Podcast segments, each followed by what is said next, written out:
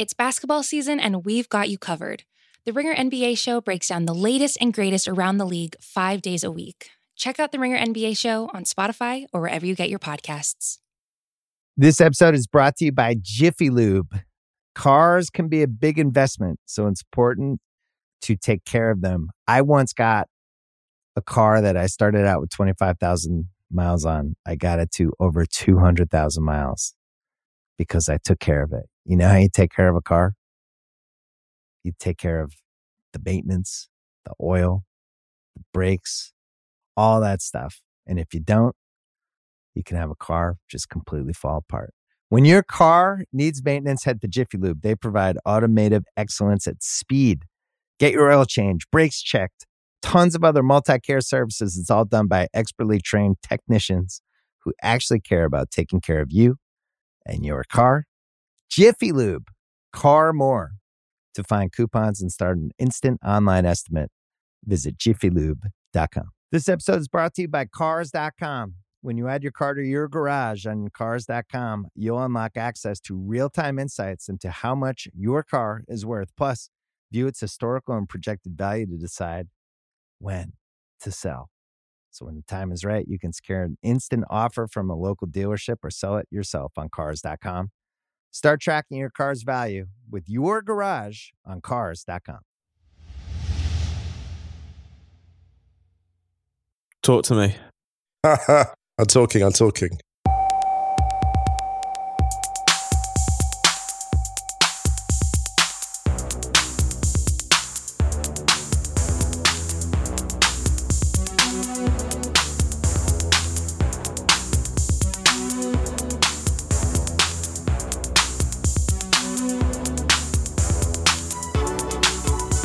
Hello and welcome back to the Stadio Podcast, Ringer FC. I'm Musa Okwonga. I'm Ryan Hunn.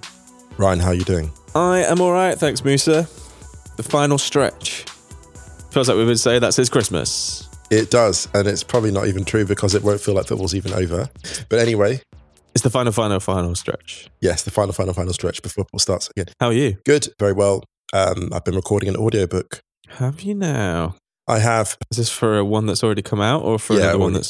That's. it's already come out. Yeah, it's funny because people are like, "Oh, wow, I can't wait for the audiobook," and I'm like, "It's a lot of work, guys." Like, you know, uh, no, it's nice. Like, readers are like, you know how it is. Readers, I don't. I, I very much don't know how it is. well, it's just because I really, you know, it's really nice that um, readers now are like, "Oh, I read it and I want to listen to." it. I'm like, "Oh, it's because you know what it is. It's getting the vocal takes right. yeah.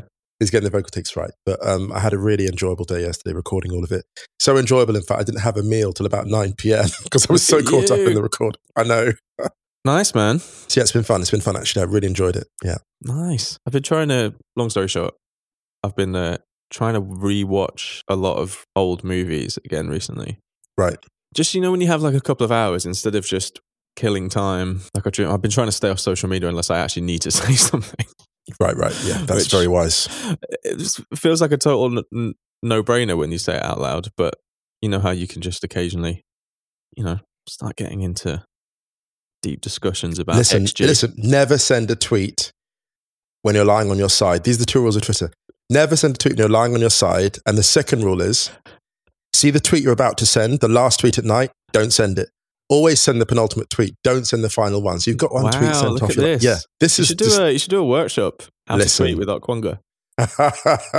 Yeah, so basically, if you're get if you- cancelled the next day. if you're Yeah, in a position where you could be behind a wall, Yeah. on a football pitch, that is, yes. don't tweet. Don't tweet. Yeah. Do not. Yeah. Don't tweet. If you're doing the draft excluder, is that what they called it? The draft excluder. That's caught on, hasn't it? Who who came up with that? Was that a football I weekly don't- thing? I don't know. I, I'm seeing a lot of um, a lot of football weekly. Uh, so it might be Max actually, Max Rushton. Uh, I can see him tweeting it. I think it's definitely caught on. It might be him actually. Might be Max. Draft excluder is a good term for it. It's very good, and I think yeah, it makes it makes plenty of sense. We're in Germany, so we should, we should probably call it the well. What's yeah, the German? we- the German term for it is um, I think it's called Zuglewurst. Isn't it funny how they've interpreted it in a physical way, and we look at it as a spiritual thing? Like I'm thinking about the journey when someone's lying there. It's not so much ah, the blocked thing. It's like more like well, You're saying we get more existential. I don't want to say it. there we go. Yeah, Yeah, yeah. Zuglewurst or Zuglewroller in Hmm. Germany. Hmm. So there you go. There we go. Yeah, yeah. Um, so anyway, I watched. Uh, well, first of all, we need to big up somewhere else in the Ringer network. They did Goodfellas on rewatchables. Oh my goodness. So I re so I watched Goodfellas again before listening to the podcast. I haven't heard it because I've just rewatched. I actually rewatched Goodfellas about two months ago in its entirety. it They did a really again. good job. Sean, Bill, and Chris on the rewatchables. They did Goodfellas this week, and it was amazing. Wow. wow. I would recommend actually rewatching the movie and then watching the podcast like the next day or later that day because it was so fresh still. the things they pull out of it. Yeah, yeah, And yeah. it was Well, so I- good. That's one of my favorite movies, But I rewatched Serpico this week. Which I still haven't seen actually. So for those who haven't seen it, it's uh, Al Pacino in the seventies playing Frank Serpico, who was the whistleblower of corruption within the NYPD in the early seventies. True story. I've not seen this for a very, very long time. I think I must have been in my teens when I saw it, Hmm. and the fit throughout. You sent me the photos; they're just ridiculous. Pacino, there it is big hashtag menswear energy. He's slinging so much thing. game. Oh my goodness! It's like it's been styled. By, it's like it's like flipping through the Oi Polloi website. It's unbelievable. the swag is just off the unbelievable. scale. And this is 50 years ago. Thermonuclear, Like but nearly they had 50 it. years ago. So it was like what, 70? they had what was Serpico? 75? But my thoughts in the seventies are probably well known by now already. But that decade, It was your heyday. yeah. God. Wow. I'm sorry. Wow. Uh, 73. So it's what, 48 years ago? That 48 decade, years ago. And if, and if yeah. Pacino wore everything that he wore in that now, people would be like, mm, maybe uh, the leather waistcoat is a little bit too kind of like Merry Men vibes. But it's all but- game. No, but it's all game over when Pacino dresses like that. Any Mm. man that looks like that, dressing like that today, it's game over. There's no question about it. He's inspired me to grow my hair longer and persevere with the mustache. Rightly so. I mean, go for it. Why not? If it worked for Aragorn, good enough for Aragorn. It's good enough Oh, for you. Yeah, I right. Uh, I think I've abandoned the Lord of the Rings rewatch. Well, it's long though. It's long. Why would you watch it all again? It's long. I mean, you know, you know what you should do? The chaos session that guy recommended. That's an amazing idea. Stadio sessions, just chaos. The chaos I mean, they're usually chaos. yeah, but the chaos playlist. I think, I think two hours of chaos might be a lot, but actually, it's quite a oh, yeah, but this is going to be one of those things where people ask for it, and then no one wants it. 15 minutes in, they're like, Yeah, like free "Make jazz. Stop. Yeah, like free jazz. Just like spiders running around the corner of their. Wasn't there like, like some experiment where they played Spiders free jazz hate- to spiders and spi- the spiders spiders just like jazz. bugged out? they hated it. They, they they hated it. Yeah. They absolutely hate it. it's the most relatable thing I've ever seen in the animal What's kingdom. that arachnids? You can't hack the lack of structure. You can't hack the lack of musical structure, can you? Yeah. Yeah. You're used to webs. There's no web here, man. It's just vibes, just You vibes think, how, and you think how dangerous it is. You think about actually how sadistic that is. It's so dangerous making a web. Like, we don't hear about the spiders that fail. Like the spiders that just are lazy, that don't make webs. well, maybe they're pioneers. I reckon there are spiders that just turn up to other people's webs once they're ready. They're like, oh, I really like this. Oh, dude, just swinging from here. Yeah, but I just, I like this swinging, but I don't like the kind of the building. This has gone Like, so strange. This has gone so strange. But think about it. We only hear about the animals that like do what the nature. Oh, look at that efficient hunter. What if there are some that just don't care? I, I'm actually, I'm a big believer. I want to do a documentary on the lazy animals, the ones that don't, they don't pull their weight. That's what I want to see. We are still doing a football podcast, right? Yeah, yeah, yeah. Okay. Should we maybe? Okay, sorry. Yeah, but okay, listen. but if anyone's got a documentary on lazy animals, I would definitely watch that. And not the kind of stereotype, oh, the sloth, the one. Oh, no, we know about that. They get a bad rap. I want to see the ones that actually just don't do the work. Yeah, I want to see. I wanted to see a documentary about the wolf that's like, "No, I'm good. You guys go." Yeah, the one that's like, just like, oh, it's just, it's vegan. No, it's chill. I'm plant based now. Plant based Yeah, exactly. Plant based wolf. I'm very into that. we should talk about some football. Sorry. We should sorry. talk about some football. Uh, before we talk fault. about some football, we hope everyone's staying safe and well. Um, getting vaccinated if you can. Quick bit of admin, ringer.com forward slash soccer. Moose and I are going to have a few pieces going up next week yeah, yeah.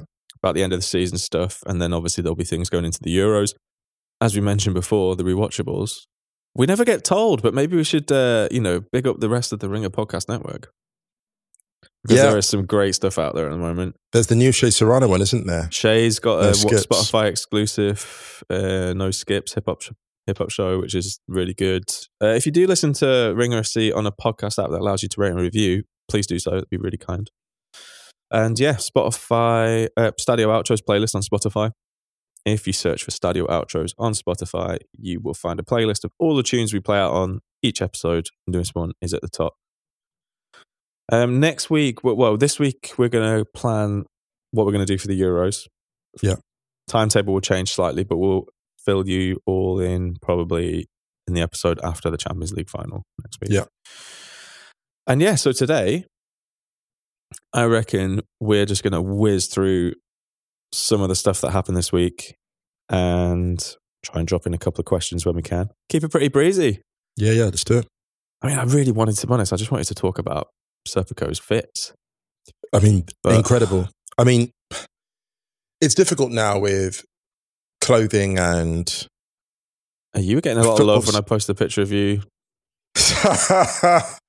Ryan marketing me on social media.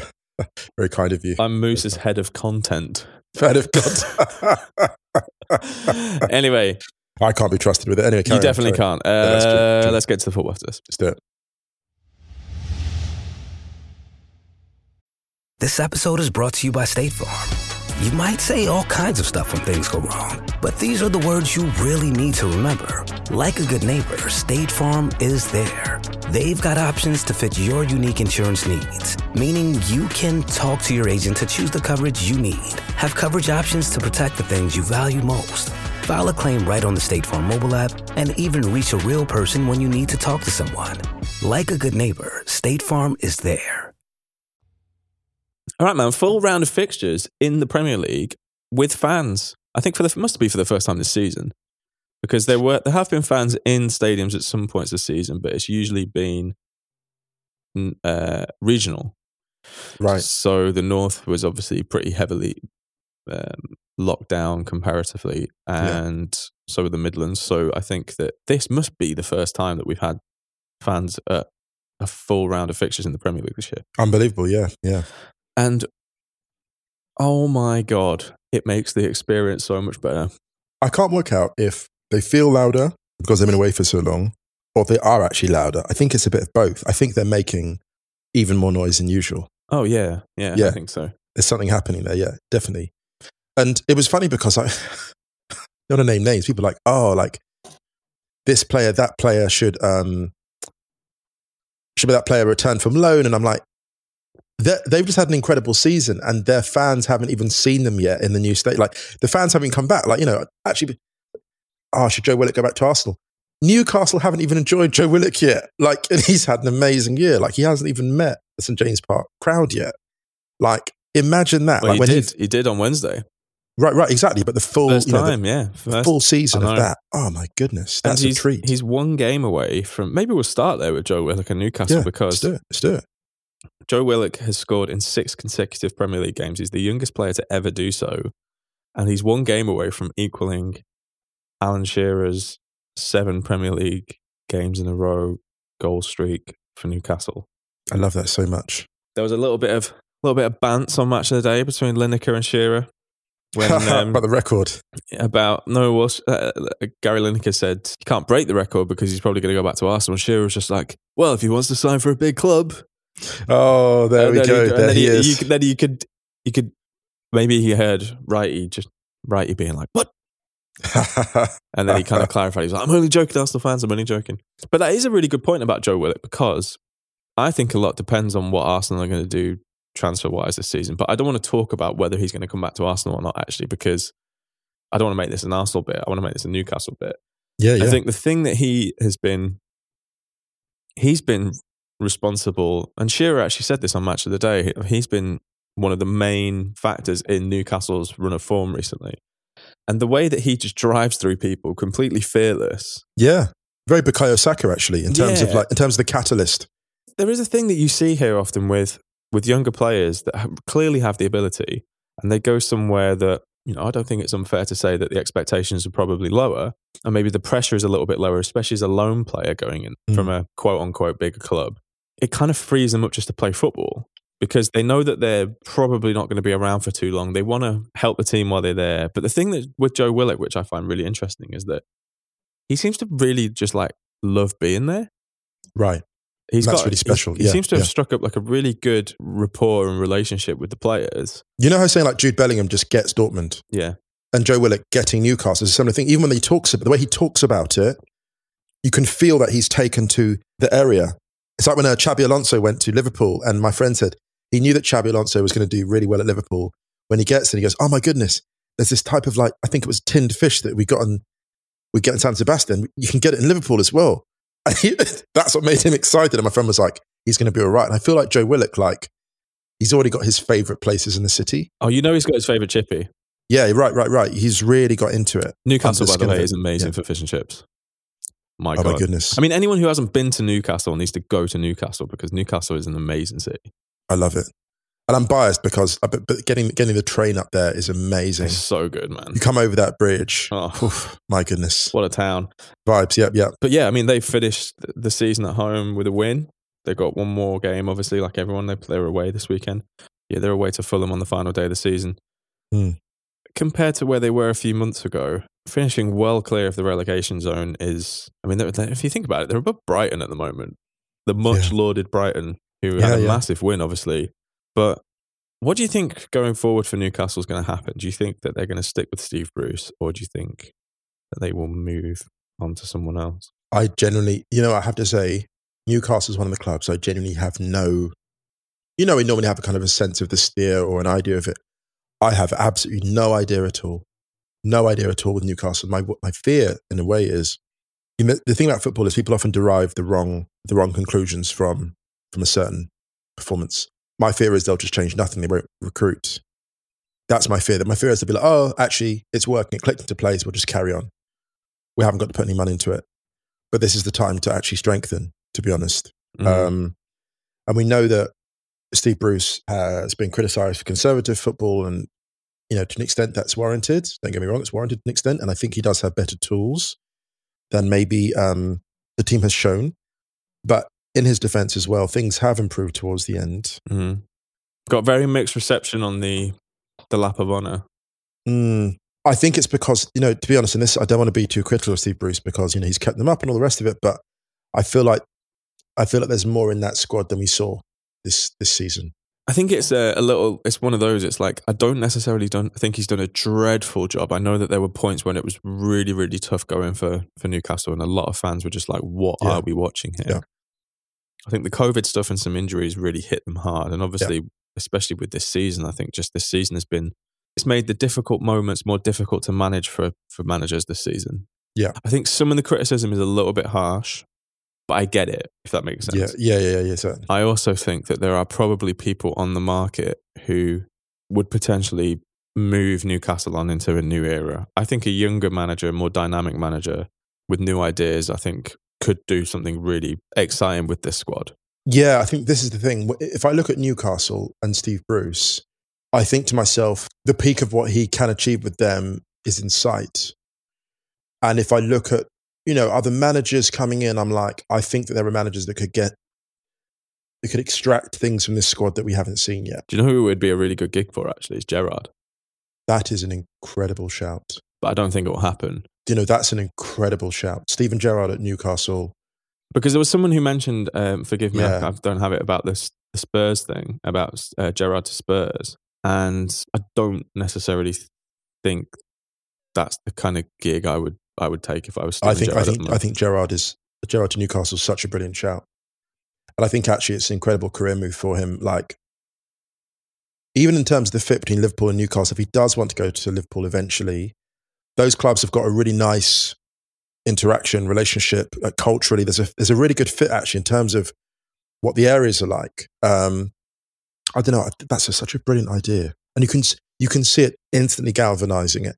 And Gerrard's the kind of player, and the player. I see exactly. He's the kind of manager you want to go and play for. Mm. I mean, I don't thing. think he should leave Rangers. By the way, I think that he's No, no, no, no, not at all, but I see- but I'm saying if no, he no, were yeah, to, right. if he decided to leave Rangers at this point, for example, right. Exactly. Exactly. I think Newcastle exactly. would be an amazing move for him, and I actually think that would be mega fun.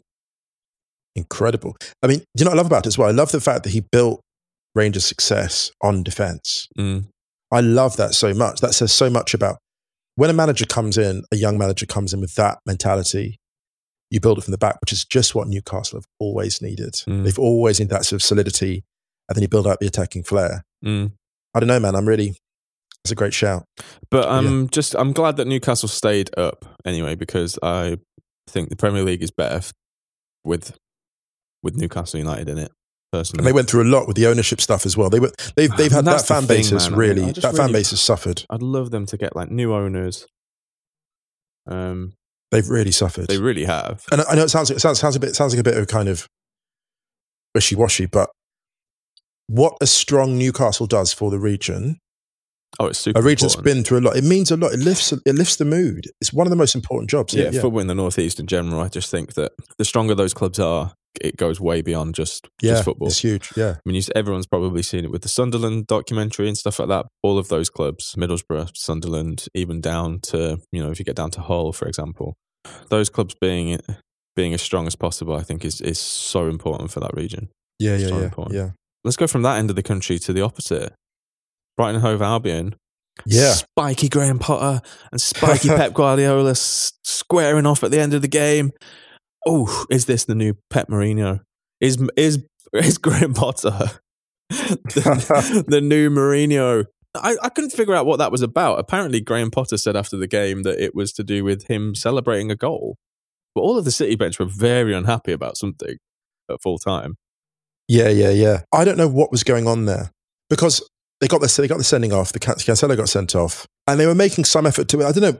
I wonder if Pep is thinking we need these games to kind of get in good nick for the final. Mm, So these results matter, mm, and also, you know, Pep doesn't want to be. He is competitive. He doesn't want to be what's the word? Um, he doesn't want to be a trophy like oh like, like, the Norwich thing. Like everyone Mm. talks about that when Norwich beat City three two and showed no respect and struggled the rest of the year. Frankly, and then obviously went down. But Norwich really showed something and then gave encouraged everyone else. And I feel like, you know, Brighton beating it, it's taking a stripe off him. And we we forget actually. I mean, it was their first I, I, first win at home to City in 32 years. we forget. I, well, I forget how spiky Pep can be in games that don't necessarily always matter, and that he goes out wanting to get three points in every situation. I almost like games like this because the mask comes off. And you're like underneath the dork, underneath the nerd, actually, Pep is probably more winner than dork or nerd. And I think it's important for people sometimes to see that. Do you remember that big discussion about like tiki taka and how it was like, oh, Pep just likes plain little triangles, and Pep got furious and he was like, it's about directness. Yep. Mask off, Pep. Well done, Brighton, though. Well, Strong. yeah, I mean, it was actually their first win over Manchester City in 32 years. 32, my goodness. First league win, sorry. And I think, yeah, the first, the sending off was, I mean, it was a sending off, Yeah. but Yeah. it came so early, what, 10 minutes? And then Mm. Eric Garcia coming on for Ferran Torres. But City were good still. They were really, Yeah. really good. But, you know, they got a bit of a taste of their own medicine in a way because what Brighton had 63% possession, outperformed Man City on XG. That's the real quiz. Obviously, Potter loves XG. I think they were kind of good value for it. and look, I feel like Brighton have had a lot of these results coming. They've played, I mean, especially early in the season, I they lost uh, 3 2 to United after like completely outplaying us. And it's all, it feels like in the midsection of the season, they started, particularly the midsection season, they started getting results they should have been getting at the beginning. Mm. And I kind of like this. I feel like this was due. This was this was a time coming, and hopefully this makes it you know onto the season's uh, onto the club's end of season DVD. Uh, Trossard's goal, though, is a bloody good job that went in because he kept hold of it and hold of it, and on, and it was just like, what are you doing? What are you doing? Do you know what it reminded me of? It reminded me of the days when I used to play FIFA online against randoms, and I'd just be like, I am getting the absolute piss taken out of me here by some like 15 year old somewhere who's like got his mic on and is just like, nah, you're shit, you're shit. Look at you, you're shit. Just scoring for them isn't enough anymore. They want to humiliate me. Yeah, right. Yeah, I get that. And Yeah, that was what yeah. that Trossard goal was like. It's just like, just shoot, man, shoot, shoot, shoot. what are you doing? Why has he still got hold of the ball? Why is it, if he hadn't scored that? My God. Sometimes it's insecurity though. Yeah, maybe. Sometimes it looks like overconfidence. It's actually insecurity. Trossard does like holding onto the ball for a bit.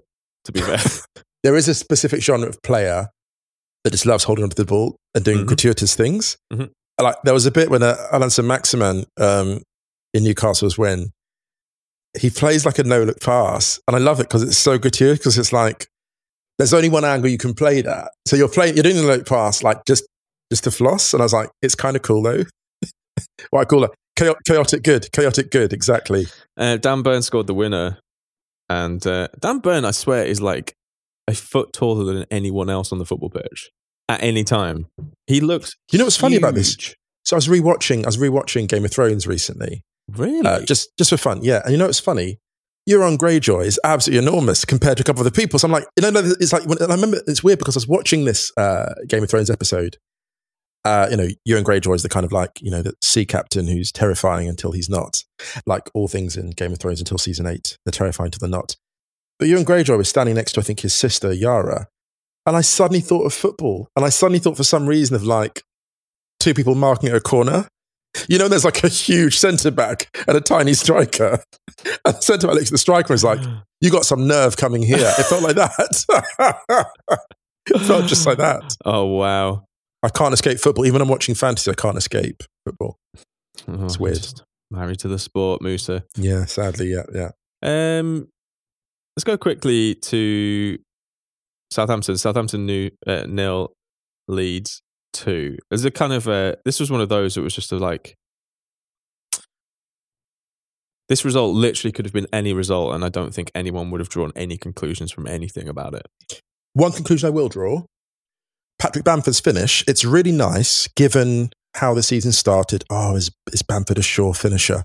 Bamford scores the most centre forward goal Mm. Bamford, I think, will ever score, which is like a two feet out nutmeg of the goalkeeper, having made the run to anticipate space. I was like, I love that Bamford, I love that Leeds seal a top 10 spot with a goal like that Mm. was the opening goal. But, you know, I love that they did that because it was like, he as a player has been so big for them and that we've given plenty of love on this podcast and on Righty's house. But I love to see him scoring goals like that, Mm. like- like a traditional nine. Win for West Ham away to West Brom. Yeah. Big Sam's leaving. A lot went wrong for Sam this year. I mean, I personally still think that West Brom fired Slaven Bilic way too early. West Ham United, they've got Southampton at home. You would kind of hope that they would be able to get a result there in order to definitely qualify for Europa League, which Mm. I think genuinely at the, from the start of the season, this is an unbelievable job that David Moyes has done. He's done an unbelievable job. And Brilliant. not a fashionable hire, not a particularly popular hire, and I do not think anyone would have expected this. It's extraordinary. It's, it's it is, isn't it? It is. It is. It's extraordinary. It's extraordinary what he's done. It and I'm really, is. glad that he's been able to do this, so that when the fans return properly, there's po- there's already positive energy there at West Ham because the West Ham fans Yeah. are the West Ham fans as well have been amazing at kind of protesting against how their club's being run.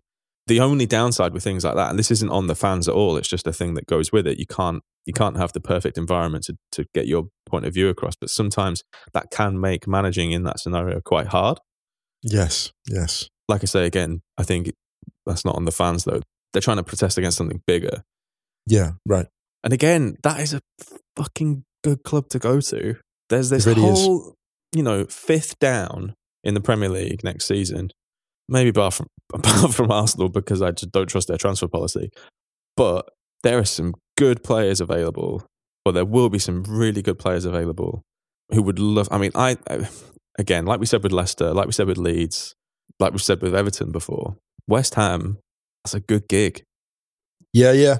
Great. You know, really, really good coaches. I mean, we've said this before about the strength of coaching in the in the Premier League. These are clubs you can go to and get opportunity to play and improve. Mm. You know, you go to Everton, Everton's mid-table club, and you've got a guy that's won three Champions Leagues. That's like it's unbelievable the the amount of coaching know-how that's available in the Premier League now as someone trying to sort of better themselves, may win the old trophy here and there as well. Yeah, it's really exciting. Quick shout for Everton who beat Wolves 1 0. Um, good news Raul Jimenez looks like he'll be able to start playing next season. He's been back in training for a little bit. You know, it's funny because we've really seen this year how Wolves have been threadbare in attack. Yeah. You know, they do have a lack of attacking resources, and that is, um, you know, the, the club need to look at that. They need to like look at recruitment. I mean, losing Jota to Liverpool was massive, and then losing Yeah. Jimenez, that injury was. Yeah, really Huge. bad. Right, let's quickly talk Spurs and Villa because Spurs went 1 0 up to with a, an amazing Steven Bergwijn goal. Then the Sergio Reguilon goal happened, which he looked so devastated about, bless him. I mean, Ollie Watkins got the winner 20 minutes later. assisted by Bertrand Traore. They had a couple of brilliant young players playing as well, Villa as well, didn't they? Villa have been good, man. They've obviously missed Grealish massively, Yeah, yeah, and their struggle in form kind of coincided with his injury. yeah. But this has been a strange season, and I think that just being as far away from the relegation zone, especially for a side like Villa, who still only came up last season, yeah, they've spent some money, but I think again, it's just like another another building block for them to. And this, um, yeah, yeah. And shout out actually before I forget on Villa on terms of building blocks. There's this player as a Carney Chukwuemeka who I've seen a couple of times and sent a bit of Mm. footage. Good friend of mine, big Villa fan, Chris Slade, sends me the way this man moves with the ball is so smooth. It's, it just floats. talking of smooth, it's a real shame about Eberechi Eze. Horrible Yeah, Achilles yeah. injury. He's going to be out for a while. It's such a shame because he was he's been a real highlight of Palace's season. And an Achilles injury as Oh, well. they're it's difficult to get the explosiveness back. Before we move on from Spurs, though, obviously Villa won the game two one. Um, there were boos at the end of the game. First game back, boos. A couple of things I want to put I want to point out about Spurs. Actually, I know that there are very few fans in the lower tier on the side of the camera, Mm. but most of the fans who were there were at the higher tier, in the highest tier in the stadium. Which first game back, sixty quid a ticket. Poor form Mm. from Spurs, I think. Yeah, not a good look. Not Not, nice. good look. Um, I hope they had their reasons. I- me too. And uh, if I have Yeah. missed something, then someone let us know, and we'll we'll Yeah. correct it on the next show. Um, but would have been Maybe great it's a to see COVID thing. fans. Hopefully, yeah. well, yeah, yeah. but but fans were in the lower tiers elsewhere. Yeah, that's what I'm saying. You know, it's one of those, I'm just hoping they had No. their reasons because otherwise it's, you know, not the best. Kaliperchik says, "Is it possible the real reason that Harry Kane wants to leave Spurs is because every time he scores at home, he has to listen to Sandstorm by Darude?" There's a there's a shout here for well, you know. there's a shout here for most unnecessary goal music in the Premier League. especially in an empty stadium, you you put one in. There's no crowd noise, and all of a sudden it's just you don't because you don't even get like. I mean, I don't, I don't. I, to be honest, I hate Sandstorm by Darude anyway. Not a fan, but at least in the actual tune, you get the kind of like the build up, so it preps you. But out of nowhere, all of a sudden, it's just. It's like ah ah. It would actually make me not want to score goals. yeah, it's awful. I don't know who chose it. Yeah. Not a good look. Not a good look. I hope I hope the goal music thing stops when fans come back. I really do. I mean, it happens. I mean, some places have it, uh, and they've had it for a while, and it's tradition kind of thing, and I get that. But overall, I'm not a fan of goal music. Mm, no, not really. But yeah, I think Darude Sandstorm in an empty stadium. Oof. It just sounds like someone's pulled up in like an old Corsa and opened the boot in like a a, a retail park car park outside a PC World on a Sunday. oh my god, he just took me back to like suburban London. It is, isn't it? Oh It's my like- god. on the ring road. You took me back to Hillingdon. Oh my goodness. Wow. Okay. Now I'm in Greater London again. Oh gosh. That is harrowing. Okay. I see it. I see it.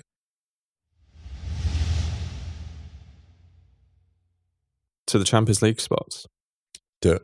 After Leicester's defeat at Stamford Bridge uh, and Liverpool winning 3 0 at Turf Moor, Liverpool are into the top four on goal difference over Leicester City. Hmm. So we had a couple of questions about this. Hmm. I mean, first of all, is there anything really to say about the, the Chelsea Leicester game apart from the fact that uh, Timo Werner has overtaken Alvaro Morata for disallowed goals for offside? Oh my goodness. He scored with his hand and it was disallowed as well. So he scored two goals, both disallowed. But I think he's playing really, really well at the moment, Timo Werner. His link up play has been amazing. His work rate is unbelievable. And actually, he created a, re- a couple of really good opportunities. Oh yeah, he always does this. Yeah, yeah, yeah. Yeah. I just think it's I just think it's that that elite nine or that that nine scoring regularly is someone that's needed. Well, he was best at Leipzig when he was playing off someone or with someone. right, front. So, absolutely. yeah, like Griezmann. yeah. Griezmann. Or, thing. do you know So- what? I think he would he'd be he'd work really well with. I think I've said this earlier on in the season. I think he would work really well with either Tammy Abraham or Olivier Giroud as part of a front three, or maybe I'm like not sure what's happened with Abraham in terms of his development. You felt like he has the tools to be that guy. Mhm. Um, But like Fofana, for example, could not deal with Timo Werner at all. Like to, Right. Fofana had a, had real trouble dealing with Timo Werner, and there's not there haven't been many players this season that have caused Wesley Fofana that much bother. Right, right. for an entire game. He's really good attacking those spaces inside left, inside right. Really Yeah. good at that. Um, the only sadness for this is for Leicester. Leicester, obviously, FA Cup winners. They Mm. have let this slip. They have let this slip. And arguably, the game was always slightly going away from them because Chelsea were very, very good for long periods the other night. But the Ayoze Perez miss, Mm. I don't like to criticize individuals. It's just that that miss was costly at the time. Just head over the ball. That's all it needed. that's all it was. The right thing to do with the It was, it was, it was. Like- but it, this is this end, this edge of the season, this part of the season. Look, a Champions League place and an FA Cup is an extraordinary season, and a fifth place finish and a, an FA Cup is still it's still an extraordinary season. It's just that, and again, like you can say that Liverpool had so many injuries that actually them getting back into Champions League spots is a remarkable return. They've dragged it really back, and they've had such a tough year, and this is a huge, huge win for them. But I don't see them losing focus now. I think I think they close this out, unless they might just look at that and be, we should have got that point. We should really. They really should have. Yeah. I mean, I think Chelsea deserved the win, They did. Yeah, yeah, absolutely. Yeah, yeah. but I mean, if you could scrap a point out of that, Right. then Leicester at home to Spurs in the current Spurs' current form, you wouldn't bank on Leicester not winning that. But Liverpool, I just see Liverpool winning their last game. Could Chelsea slip up at Villa though? Ooh, that's interesting. I don't think they will though, because I think you, you saw the intensity they played with, and you see how important this Champions League is. Mm. And Tuchel's made no bones about it. I think Chelsea close it out. We had a question from Matthew Golder who said, "If you're Leicester City, do you swap those Chelsea results to claim Champions League spot or keep the FA Cup?" I think you keep the FA Cup. I do as well. The, this the only bad thing about this, and I've seen a few people tweeting about this, and I totally agree, is that I think it's uh, a shame when the FA Cup or any cup competition isn't the final game of the domestic season. Yeah. I understand it's condensed season and fixtures fixtures are all over the place at the moment, but it's not fair winning an FA Cup on a the first FA Cup in your history on a Saturday, and then you have arguably as important a game in terms of financial, well, more important financially Yeah. on the Tuesday.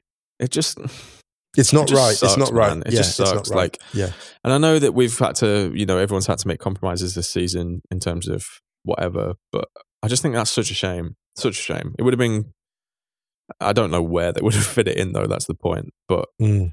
if I was a Leicester fan with that context, I wouldn't swap those results around because I think that people And they've had they've had Champions League as well. They've played Champions League. people will remember an FA, their first FA Cup win over, oh, that year we went to the Champions League. Yeah, because like I said, they've been in the Champions League, and the Europa is still a great tournament, and they could go on a real run in it. They could go on a deep run in the Europa. They should just go for it. I mean, obviously, you know, Liverpool, good value for. Burnley's a funny one, right? Burnley, uh, I think it was Duncan Alexander tweeted, and he's right about this that there's like a bit of a Stoke vibe about big teams going to They're not- Burnley, but they're actually not their actually home that record terrif- is yeah. dreadful. They're not actually that terrifying. no, yeah, yeah. no, no. Uh, We haven't talked about Manchester United. Yeah, so Manchester United, Fulham, obviously won all. Cavani's first goal was unbelievable. Obviously, Man United, very, very One of the goals this season. Yeah, yeah. very, very safe in second place. Fulham already relegated. Just good to see fans back in the stadium. Especially for that Cavani goal. My goodness. And for that, what a goal. Um, and then Palace Arsenal. Um, Arsenal winning with two goals in stoppage time at the end of the game. Three shots on target, three goals for Arsenal. I think Benteke could have gone Okay. for the kind of lash out at Elneny after he body checked Saka. Mm. Obviously, it was then nailed on that he was going to go and score the equaliser. I think Jeffrey, Jeffrey Schlupp could have gone for that tackle on Chambers. He got booked for it as well. But uh, in a way, I'm kind of glad that they didn't from a sentimental point of view because I didn't. I wanted it to. I didn't want anything to massively spoil Roy's last home game, Yeah. if that makes Yeah. sense. And now his watch has ended. Oh, Roy. I mean, first of all, let's just give a quick shout for that beautiful yellow Arsenal kit. Yeah, it was lovely. If Arsenal's performances or league position reflected their The content. kits, we would be. We wouldn't treble every, We would have won the treble last two years. Three straight Champions League. Three straight trebles Arsenal would have won in the last three They years. would have. They would have. They After would have. never winning a, a, a, a Champions League. Well, actually, no, we would have had to get into the Champions League, so we wouldn't have won the first one. Arsenal Anyway. have not missed. They have not missed with their content. They haven't. Good grief. Nicola Pepe, two lovely goals. And Martinelli with the clincher from a lovely assist from Odegaard. Reminded me of a of an assist I think Ozil played for Kieran Gibbs against Spurs once. Very Ozil esque pass. Ozil's had a funny. That's another story. But so Besiktas winning the Super League Yeah. and Ozil not being a real factor at all in the title race. It's always a shame to see those declines, you know. But then you think actually playmakers, it's hard. To, well, I, I think sometimes you look at Ozil's struggles and you think actually we forget. I think you know it's had. We've gone through a period actually where I think we've been spoiled. You know the modern era of like number tens always showing up and dominating and strikers dominating. People forget you had like you know our star playmakers maybe a generation ago in the nineties particularly. Ryan, they weren't brilliant every game. No. They were good. They were No, no, no. amazing. Like one, one in three. Like one in three, they were like mind blowing, and the other two they would disappear. If te- the technology that is around now was around back then, there would be some very, very different reputations. Let's say that. Listen, yeah, they're definitely Extremely definitely, different. very yeah. different. I'm not going to name names, but they know. we all they are. know. We all know- know. yeah, we all, yeah, know. yeah. Anyone, everyone, everyone listening along has just gone. Yeah, we know, we know, we know. Yeah. Listen, I'm not, I'm not, I'm not going to diss people on the internet. I'm not going to get into it, but I, yeah, names were taken. um, do you know whose reputation I hope ages very brilliantly is Roy Hodgson because I think that seems like a really good dude. I think he got a lot of unfair stick in the last decade. I don't think he did a dreadful job as England manager at all. Yeah, he made some mistakes and there was some obviously some high profile defeats, but which England manager of the last 30 years, 40 years hasn't had high profile defeats? Yeah, and some of those managers haven't always had the pieces. Yeah. And people say they they have. Yeah. He's solidified Crystal Palace as a Premier League club. They've Yeah. not really been any in any danger of really going down. That's a big there. achievement, And especially in this wild mess we've just had. and a lovely, lovely story if you think about it. Him ending his very long managerial career at his boyhood club that he supported, which I actually didn't know about until recently. I did not know that he was a he was a Palace fan. I love details like that. and he is he's from Croydon. Like he's from Croydon. Love it. As a former resident of Croydon myself, I just, yeah, I feel that. I, that gets me in the feels. He's had an amazing football journey. Yeah. You know, Malmo, managed the Swiss national side, Inter. Inter. Inter. I love Inter that. for two love- years. Love it. And then Inter to Blackburn, back to Inter as caretaker, Grasshoppers, Copenhagen. Udinese, you forget he managed Udinese for a bit as well. You know, he's that guy they just call, they don't call him Roy, they call him Mr. Hodgson. Yeah. You know, he's that guy anywhere he turns up. There are certain people in football where he could go off to like Holland to watch, just taking a game of football, and they'll realize that he's in the ground. They'll be like, no, no, come to the director's box. What are you doing here? Like, why are you buying an ordinary ticket? Like, come- you know, he's the guy that like he'd turn up to watch a game and he'd be treated like royalty. And that's the funny thing. That's the kind of, there are certain figures in football for whom that treatment is reserved. Obviously, Wenger's like that Mm. as a few others where they're just beloved wherever they go. Ra- Like Ranieri as well. That kind of uh, Mm. that brand of character. I love that. Yeah. Best of luck to Roy. Hope he enjoys retirement. I hope he, Yeah, hope, he hope he's like gets a Palace season ticket or something. That'd be Just great. takes in some football. the Yeah, area. goes and enjoys some football. Yeah, yeah. Uh, let's quickly talk about two cup finals that happened this week. Coppa Italia, Yes. Juve beating Atalanta 2 1. Pirlo's won a trophy, and they've been playing pretty well the last few weeks. Juventus are reverting to the mean. I'm like, that is what Juventus should be doing. What was funny about this game, or interesting about this game, and maybe concerning, Ilicic coming on late Mm. and you know looking quite good, quite creative when he came on, as he always does. You know, he's just a chance machine.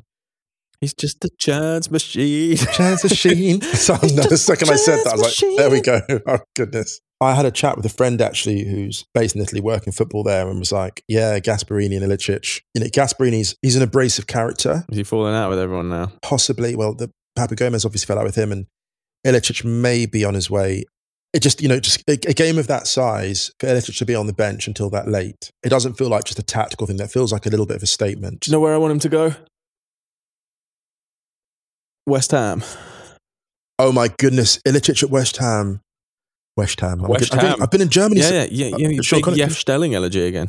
I've been in I've been in Germany too long. Yeah, Musha. Is it sh- every- Wie Mush- geht's? mush- mush- mush- mush- Wie geht's, Musha Gwanga? Not for coach. Sounding Scottish instead of German. Ilicic playing through balls for Michael Antonio and Jesse Lingard. With Tomas Soucek. That is liquid football. That is liquid. The sad thing about this game was Atalanta not run out of gas, but They scored a good goal, though. They did. But the, the problem was the second half was the problem. It was the intensities. It was one all at the, break, and Chiesa hit the post before we should have scored the chance. Actually, it's funny. He scored a harder chance than the Yeah. one he hit the post with. But Juve had most of the running second half, Mm. and it was a result that Atlanta couldn't really complain about because the attacking cohesion, the intensity was all Juventus in the second half. To be honest, I thought Atal- Atalanta looked knackered. I, I wonder if it's you never know. It's always hard to sort of. It's hard for me to discern this stuff, but Malinovskyi came off, Hateboer came off. These are players done a lot of running this year, and maybe it's gas. I mean, Juventus' squad depth is just brutal. You look at the bench and you're like, when you see who's jumping around on the bench, you're like, they've got those resources they can dig into.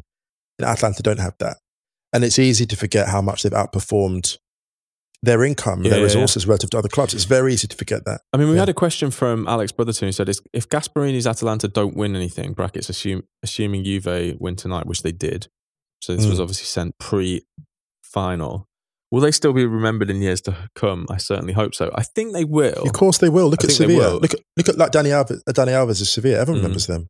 And I think also the fact that they're probably going to qualify for the Champions League again. That again, they look like a fun club to be at, Atalanta. I mean, obviously, as long as you get on with Gasperini. I wonder. I wonder if they're thinking about.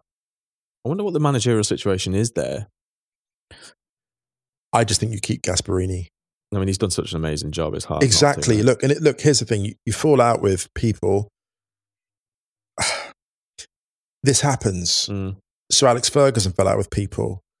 Look, this is what's incredible. at Atalanta. They've been through a pandemic. The whole era of Ber- the whole era of Bergamo. What they've been through. They've been through all of that. They're coming second in Serie A, having sold Papu Gomez and having Ilicic out for most of the Mhm. season. That's incredible. Having brought through Malinovskyi, Muriel's had a great season.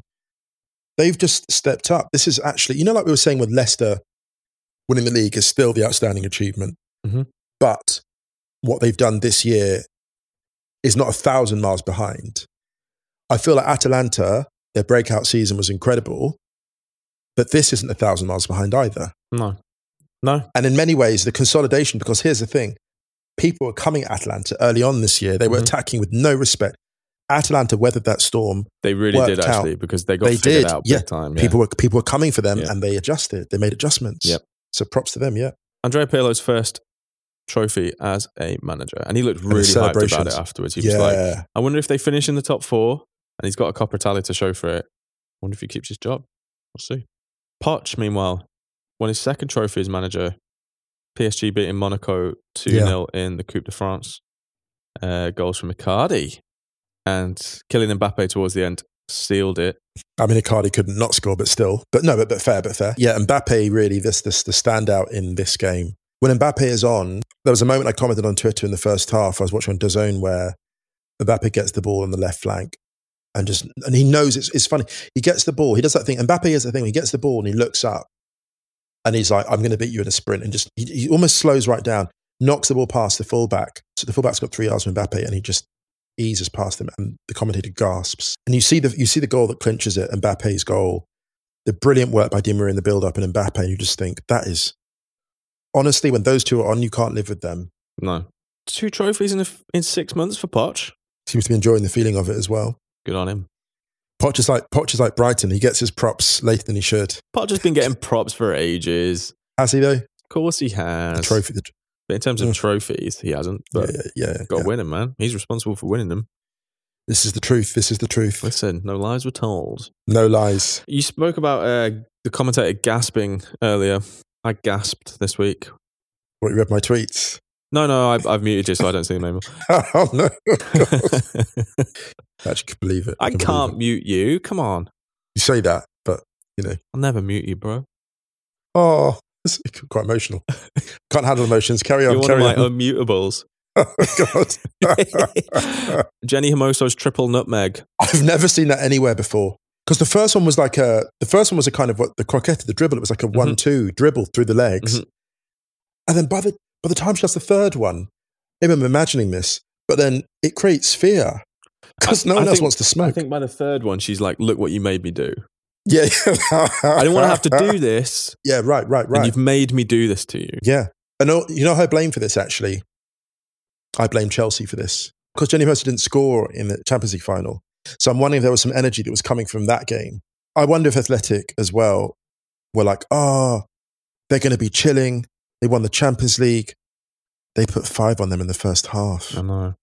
Ryan, these people are not hungover at all. Nope. And I said it. I said it on Righty's house. Is that there's a hyena in that dressing room. and it comes out onto the pitch, you need to be ready. That's what Barcelona is bringing. They're not letting up. They are. What they've got. Real Madrid have got. They've got three games in hand on Real, right?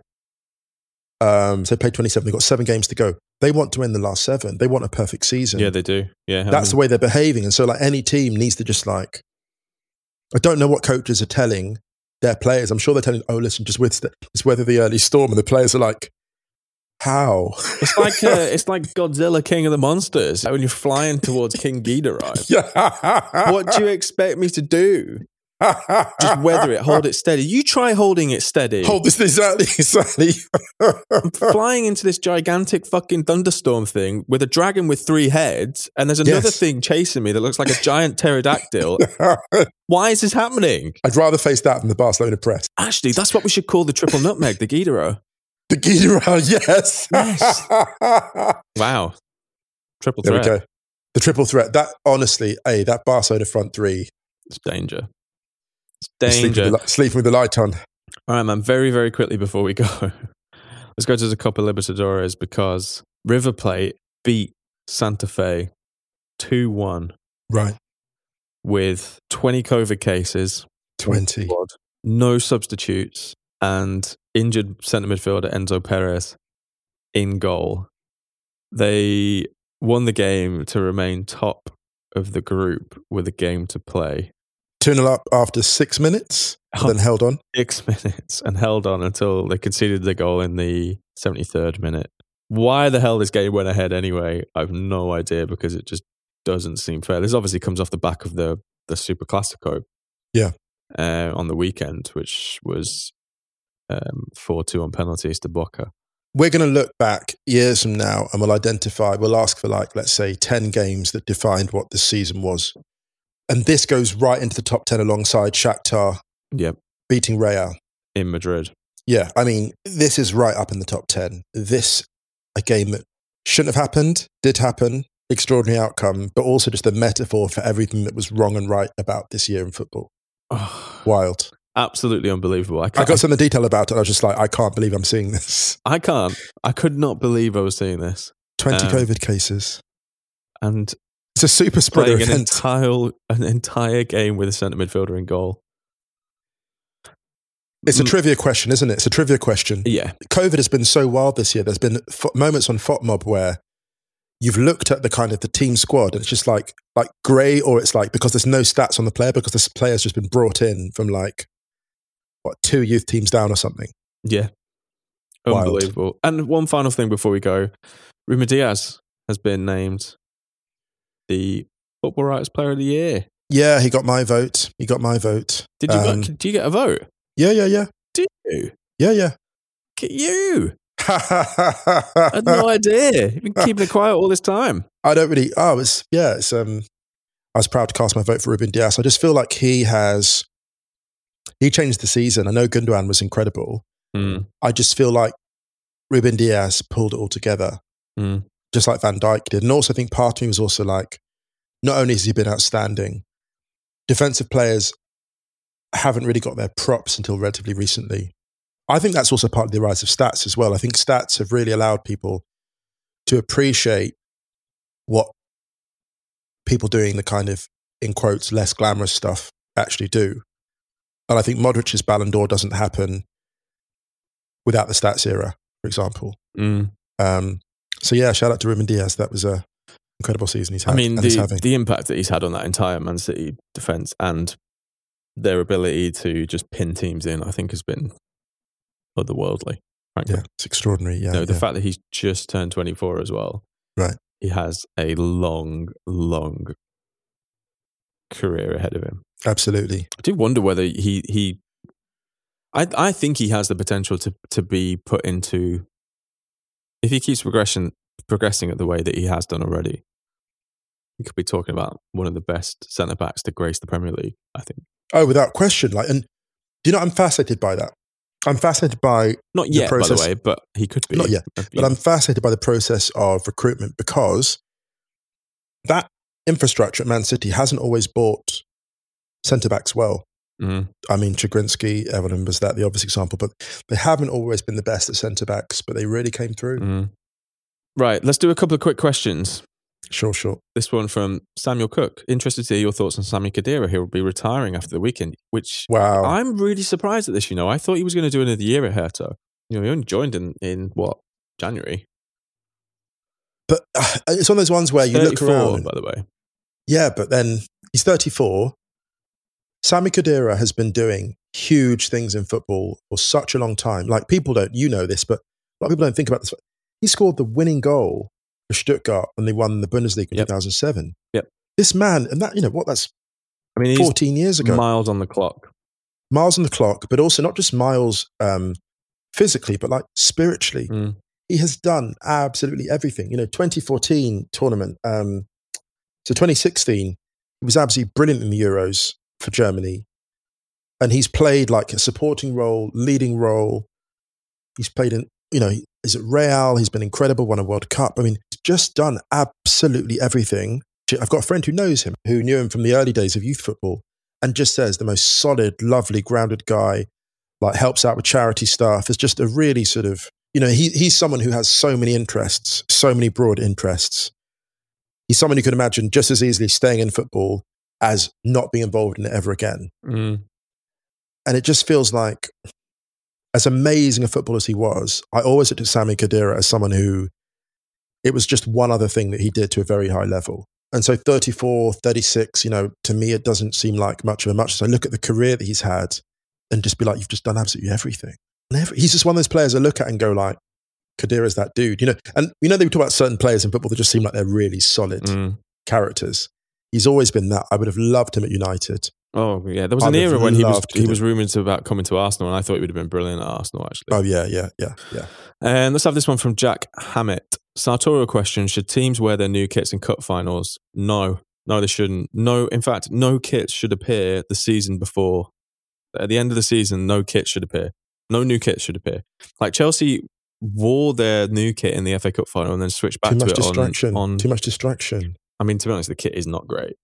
It's Um, not great, but it's also like it's just too much extra. Like just leave it like and also in like photos in years to come you're wearing the 2021-2022 kit for the f- cup final from 2020 to 2021 It's just oh But also think about a kit. You know, I'm, they feel, I feel quite strong about it. And actually, in relation to Chelsea, I feel this strong as well.